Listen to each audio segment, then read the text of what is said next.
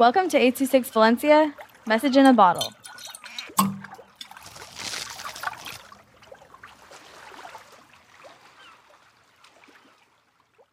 Clumsy Paul by Andrew Posner with 826 Valencia. One day, a clumsy guy named Paul tripped on a rock and crashed down a hall into a very hard wall. He hit his head, and his mom, Meg, thought he was dead and buried him alive. Then he really did die.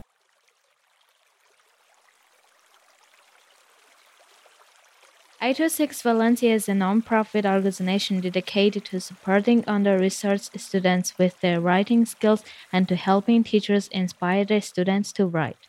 Our services are structured around the understanding that great leaps in learning can happen with one on one attention and that strong writing skills are fundamental to future success.